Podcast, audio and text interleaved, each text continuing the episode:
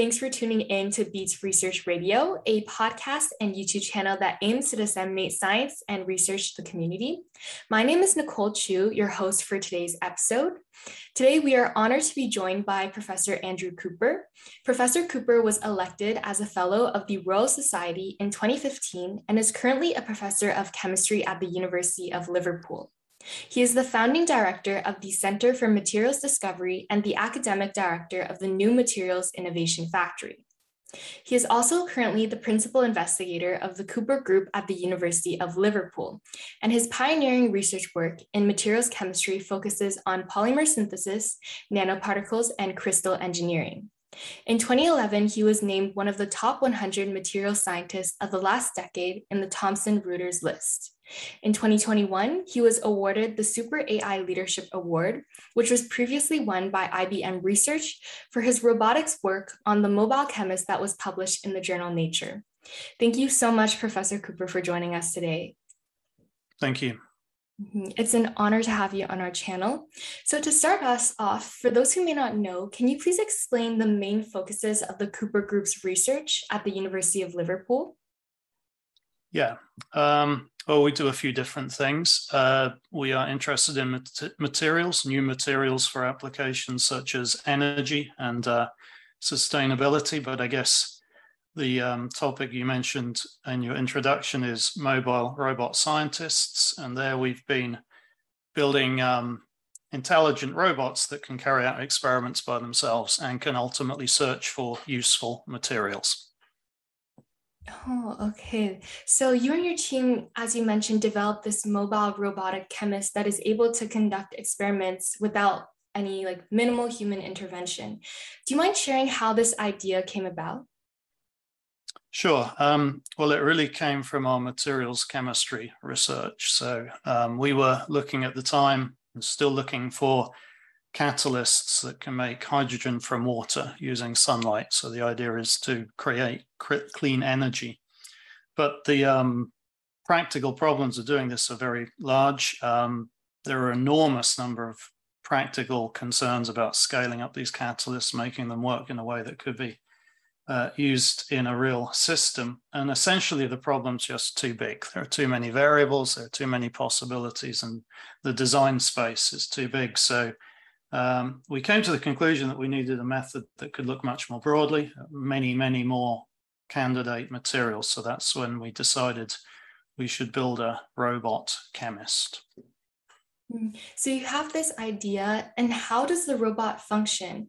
How like is it being used to assist in material chemistry research? Well, in the first example that we published in 2020, the, the, the, robot works entirely by itself. You give the robot some starting materials, some chemicals, and then it is programmed to find better catalysts. And it goes around and around in a loop without any input from the human. So it works entirely by itself. Um, uh, and it looks at a very large space very efficiently using an algorithm to search the space and ultimately found new catalysts which perform better. But in the future, we want to move away from that actually and have a system where the robot works with researchers rather than instead of researchers, because robots are very good at some tasks. They're very good at performing automated tasks over long periods. And they can also think in high dimensional space where you have very large numbers of dimensions. But they're not very good, or artificial intelligence is not currently very good at seeing even simple links between concepts, drawing conclusions, making new hypotheses. So, what we want to do in the future is blend these two approaches together. So, to have um, rather than a robot working by itself, have a robot working in collaboration with researchers, with human researchers. Oh, so the last part you mentioned having this robot working in collaboration with researchers, your team started out automating this mobile chemist, focusing on the mm-hmm itself rather than technological uh, technological instruments. Why was that? Yeah, um, well, there were a couple of reasons there. Um, one simple practical reason is that in materials chemistry, but also in biology and other applications, the range of instruments that are used is very broad, and they're really all used. They're all designed to be used by humans. So the lab instrumentation market value is something like $16 billion a year. And basically 99.99% of that is, is built to be used by humans. So while you can convert lab instruments to automated systems by modifying them, it gets complicated, it gets expensive. And um, we wanted something that we could drop into an existing lab and use the equipment that we are using now largely um, and there are lots of advantages to that in terms of flexibility, cost, speed to deploy it. Um, every time you build a new machine, it takes a long time and money. So we really wanted to be able to move fast and set up workflows um, quickly without building some huge monstrous machine uh, which occupies the whole lab. So our conclusion, which seemed crazy at the time, but less so now is automate the chemist, not the instruments. Oh, I see. So looking at some of the videos online of your mobile robotic chemist, it seems to have like one arm that is able to move around with minimal human intervention. How many designs did uh, your team undergo to ultimately end up with this finished product?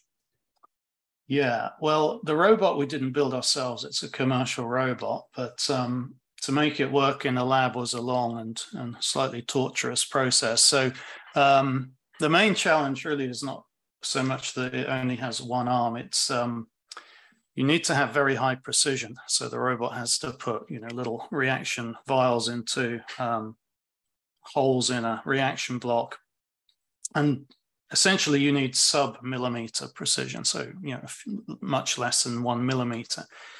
And in the experiment we published, the robot travels something like two and a half kilometers over the eight days that it's working. So it's work and it's moving around a, a, a large lab, accessing multiple instruments. And basically it has to be exactly in the right place every time. And that's quite difficult. It's it's analogous to these robots I'm sure you've seen in warehouses, which put a box in one place, but there, you know, the precision could be a few centimeters, whereas here we had to make it very precise without going through all the pain and details. It took a lot of engineering and and and and and um, feedback loops to make that work. Oh, I see. So is this robot designed to be working alongside researchers at the same time in the laboratory? Yeah. Um, well, it wasn't really designed to, to be used in a laboratory. And until we did this, these robots weren't used in labs, but it is designed to work with humans. Um, it's something that people call a cobot or collaborative robot. So it has a variety of sensors. So if you tap it on the side of the arm, it stops. It, it, it, it it's, it's designed to be used in proximity of humans safely. Um, we also program it to move slowly because it weighs 400 kilos. So, you know, it needs to be relatively slow in the lab because it's got a lot of momentum otherwise. But yes, it is certified to be a collaborative robot or cobot. Wow, 400 kilos. That is a lot. yeah. So yeah, you need a st- you need a stable floor as well in your lab, otherwise you have a problem. Can't put it too high up, or else the floor might. give yeah, I wouldn't necessarily put it in an elevator. That's right. Yeah. Mm-hmm. So we've been speaking about um, specifically your mobile robotic chemistry. However, moving forward, is there a specific direction that you hope to see the automation of chemistry research move towards?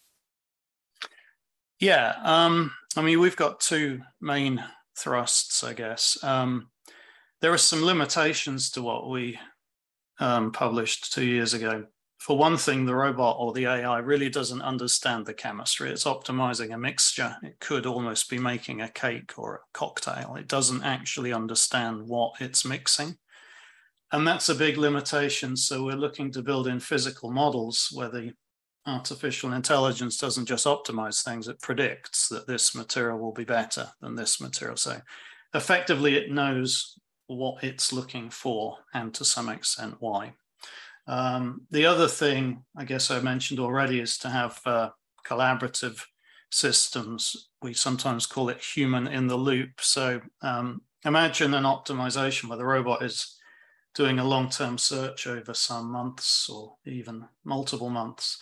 Um, and a team of humans can interface with the software and say, yeah, okay, we can see some trends here that maybe isn't apparent to the artificial intelligence and inject their knowledge into the experiment, which will be much more powerful, we believe, than a robot working by itself, because it's just incredibly difficult, I would argue impossible to um, capture even a fraction of the chemistry knowledge that, that, that researchers have currently. So we want to inject that into the experiments as they happen. And that's the thing I think I'm most excited about for the future.